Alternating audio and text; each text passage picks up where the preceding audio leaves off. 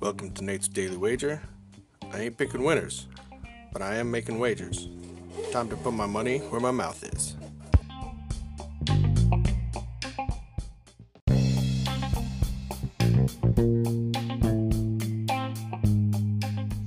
This is Nate's Wager for September 30th, 2020.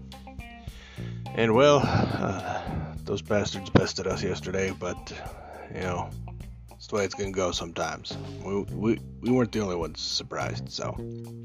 Anyways, let's uh, get back on that horse. Speaking of horse, wow, voice was terrible. And uh, let's look at some NBA action tonight. We got the finals kicking off.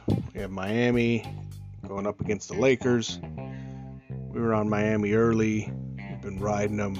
They've been winning us a ton of money. And uh, I'm not gonna I'm not gonna quit them yet. So tonight, I think game one, I think Miami comes out and shocks the Lakers. So we're gonna take Miami on the money line at plus 167. If you see anything better than that, pound it. That's my pick, and I'm sticking to it.